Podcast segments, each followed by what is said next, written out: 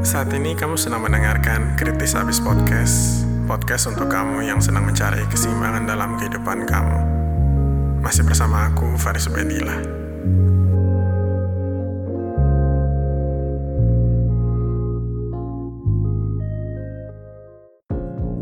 Hai, masih sama aku Ubay Dan hari ini kita akan ngebahas tentang sesuatu hal yang sering terjadi di pada saat kita punya hubungan yaitu seberapa penting kejujuran itu dalam menjaga si hubungan itu tersebut.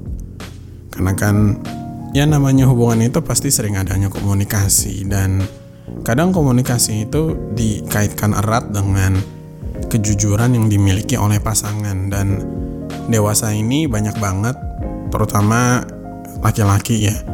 Laki-laki yang berharap memiliki pasangan yang bisa jujur lah sama mereka. Karena di sisi lain laki-laki itu sebenarnya pengen mengungkapkan sebenarnya mereka itu siapa sih? Kan tahu sama tahu ya kalau misalnya kita sudah mencintai seseorang itu kita pengen bisa terbuka lah apa adanya seluruhnya. Ya tentu ini bagian dari romantisme tapi nggak apa-apa kita bahas.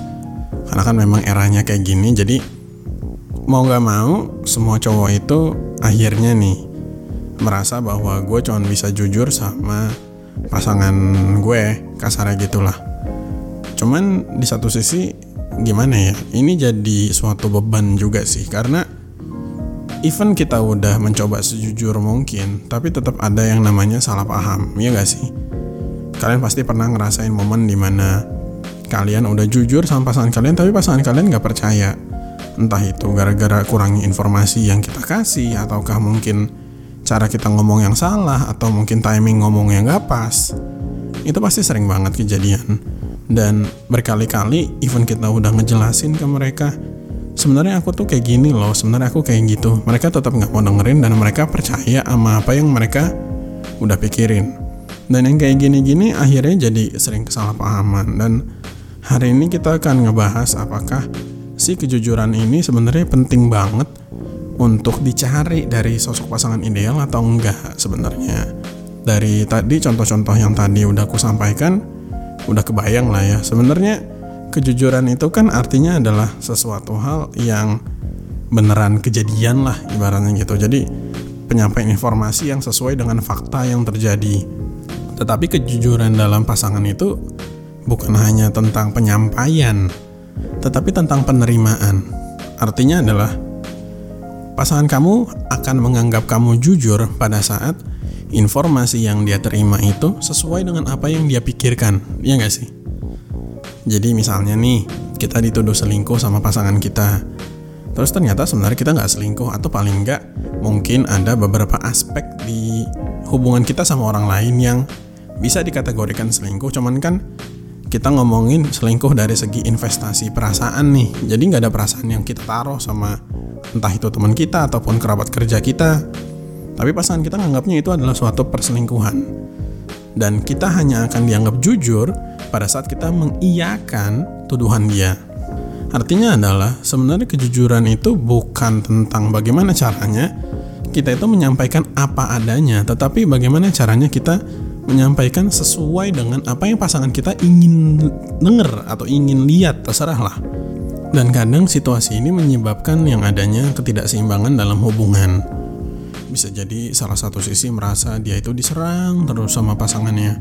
Kamu tuh kenapa sih nggak pernah mau jujur sama aku? Kalian pernah nggak dengar kalimat itu? Aku sering banget tuh dengar kalimat itu. Kamu kenapa sih nggak pernah mau terbuka sama aku? Kamu kenapa sih nggak pernah mau cerita sama aku? Kamu kenapa sih nggak mau jujur sama aku? Seakan-akan mereka itu lebih tahu kita daripada kita tahu diri kita sendiri. Padahal aku yakin banget kalian yang pernah diomongin kayak gitu, at least nggak selalu kita itu lagi bohong, tetapi kita itu lagi emang fokusnya lagi ke yang lain, ya nggak sih? Contohnya kita itu lagi pundung nih misalnya, gara-gara kerjaan kita lagi banyak masalah, terus kita lagi pundung. Cuman kita lagi nggak mau mikirin kerjaan kita, ya nggak sih? Karena ya namanya juga lagi pundung. Dan kita tahu bahwa solusinya bukan dari pasangan. Dan kita nggak mau bikin pasangan kita itu pusing lah sama kerjaan kita untuk sementara waktu dulu. Terutama cowok-cowok nih sering banget merasa kayak gini. Terus pasangan kita mungkin dengar dari teman kantor kita ataupun mungkin dia ngeh dengan sedikit perubahan yang terjadi pada saat kita lagi bareng sama dia.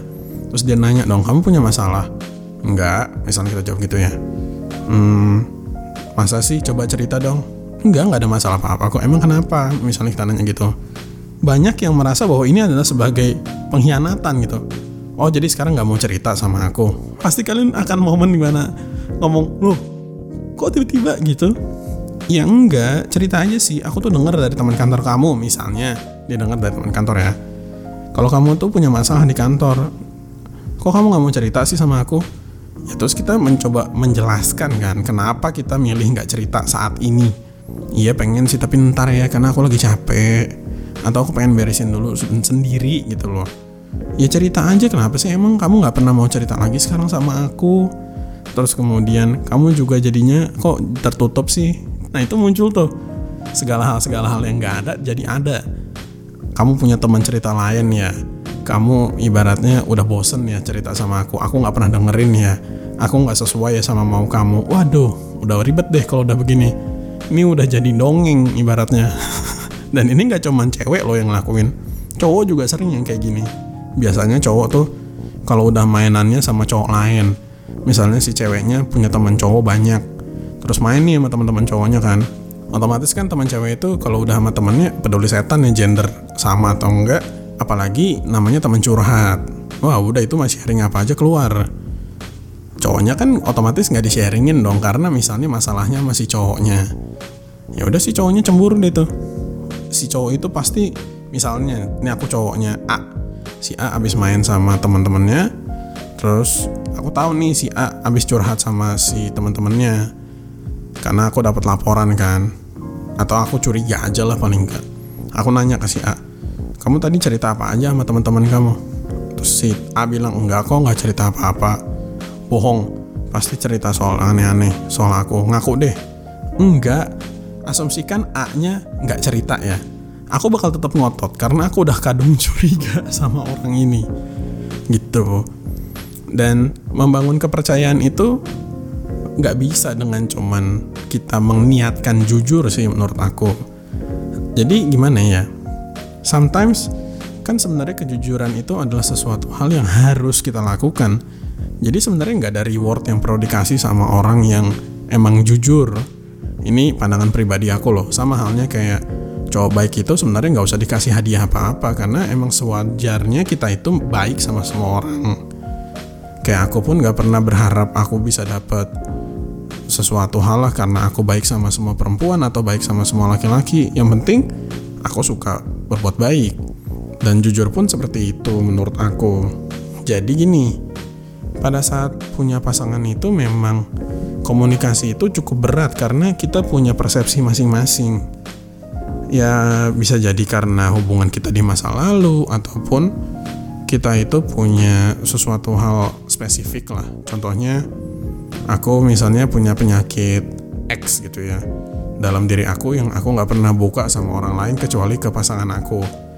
Terus aku punya kekhawatiran bahwa orang lain itu bisa tahu penyakit aku dari kamu. Otomatis aku agak sedikit khawatir kamu itu ngasih tahu ke orang lain, even kayak cuman kelepasan. Jadi aku nanya terus kamu tadi ngasih tahu nggak kalau misalnya aku punya penyakit X? Enggak. Oh ya udah oke. Okay.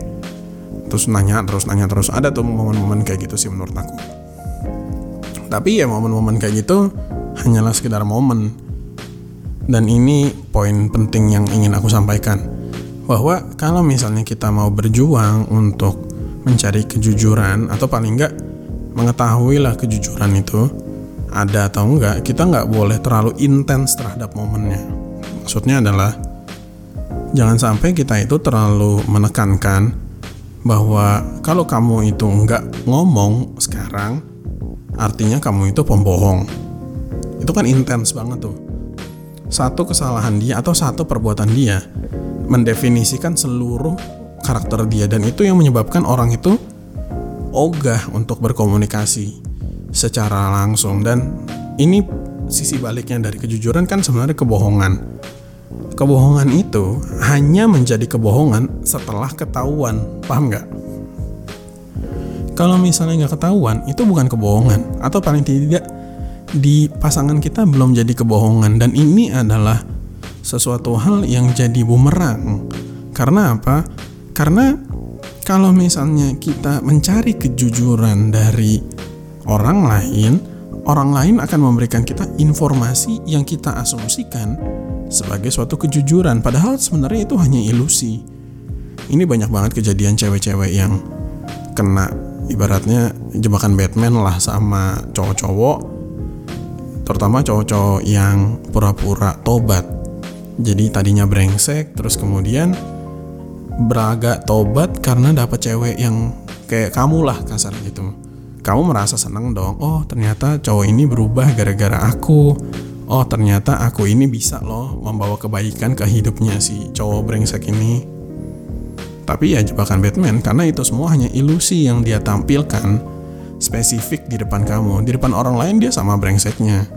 Ternyata di depan orang lain dia masih aja bajingan. Dan ini adalah ilusi kejujuran yang sebenarnya jadi bahaya banget itu makanya aku melihat bahwa si kejujuran, kebohongan, sama keinginan kita itu gak boleh dicampur adukin.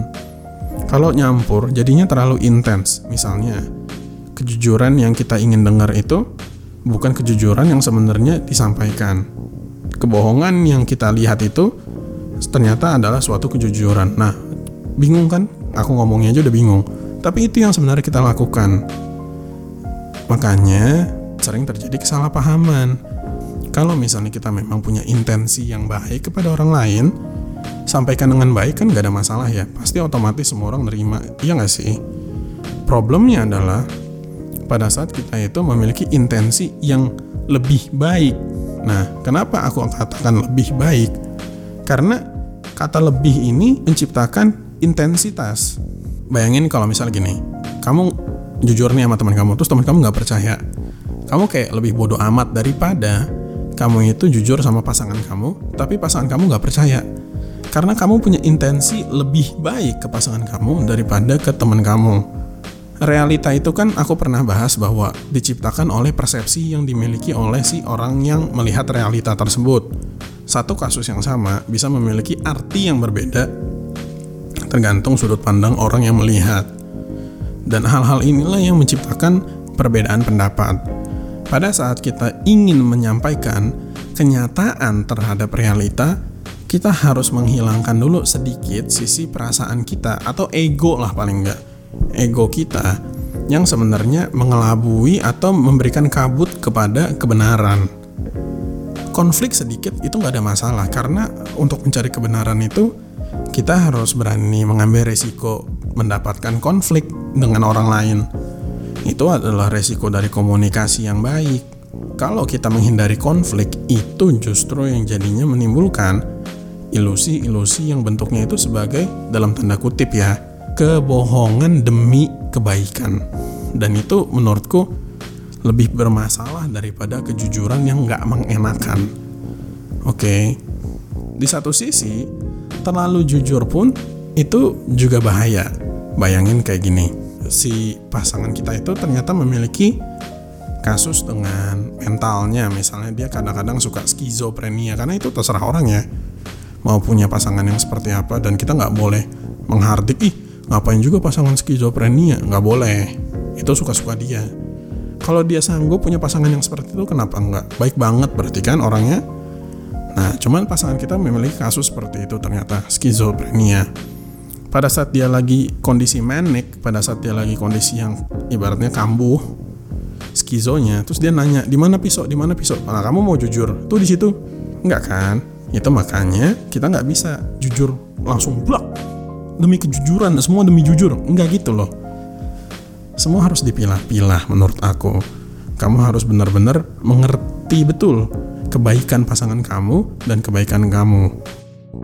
Kenapa jadinya kebulak balik kan aku tadi ngomong di depan sampai panjang nih bahwa jujur itu penting jujur itu tapi harusnya begini begitu begini begitu. Sementara di akhir-akhir aku malah ngomong kalau misalnya pasangannya skizo mending gak usah dijujurin pas dia lagi manic. Artinya apa? Artinya adalah kejujuran itu bukan datang dari suatu yang namanya perasaan tapi datangnya dari suatu pemikiran kejujuran itu harus rasional kejujuran itu harus bertanggung jawab. Ya, makanya kalau misalnya kita jujur asal-asalan, itu hanya menyakiti perasaan pasangan kita. Itu kan aku kan selama ini kan mencoba untuk menjadi seseorang yang bisa memberitahukan bahwa hubungan pasangan itu nggak cuman perasaan doang, tetapi juga logika berpikir. Kamu harus menggunakan logika berpikir kamu untuk mengetahui kapan waktu yang tepat untuk jujur. Caranya gimana?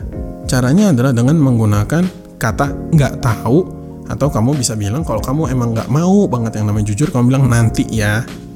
Oke. Dan sebagai orang yang menerima kata-kata seperti itu, kita harus mengerti dan melegowokan bahwa oke, orang ini punya pertimbangan berarti untuk menantikan informasinya demi kebaikan kita juga. Jangan egois. Kita sebagai orang yang menerima kejujuran itu kadang take it for granted. Oh, dia jujur, dia salah. Mood gue lagi jelek, lo malah bikin mood gue makin parah. Putus. Itu namanya take it for granted. Sama-sama cari momen yang pas. Bukan tentang diri sendiri. Aku pengen banget denger sekarang, aku maunya sekarang, aku maunya sekarang. Contoh tadi pas lagi punya masalah kantor, dia nggak mau cerita hari ini tapi pasangannya butuhnya hari ini itu kan egois namanya. Oke jadi jangan sampai membuat pasangan itu berbohong. Pahami betul bahwa semua orang itu punya waktunya semua orang itu punya pacingnya kapan dia harus ngomong itu dia bisa milih sendiri. Tapi pasangannya juga bisa bernegosiasi boleh nggak hari ini aja? Kurasa kalau misalnya aku dengar hari ini masalah kamu bisa lebih cepat selesainya. Atau kalau misalnya kita ngomongnya entar-entar takutnya nanti malah jadi berkepanjangan. Atau kalau kamu emang yakin bisa nyelesain ini sendiri ya udah nggak cerita nggak apa-apa. Itu adalah hubungan pasangan yang indah yang dikomunikasikan dengan baik. Dan tujuannya adalah untuk melanggengkan hubungan kalian berdua oke? Okay? so that's it for today's podcast. See you on the next podcast. Bye bye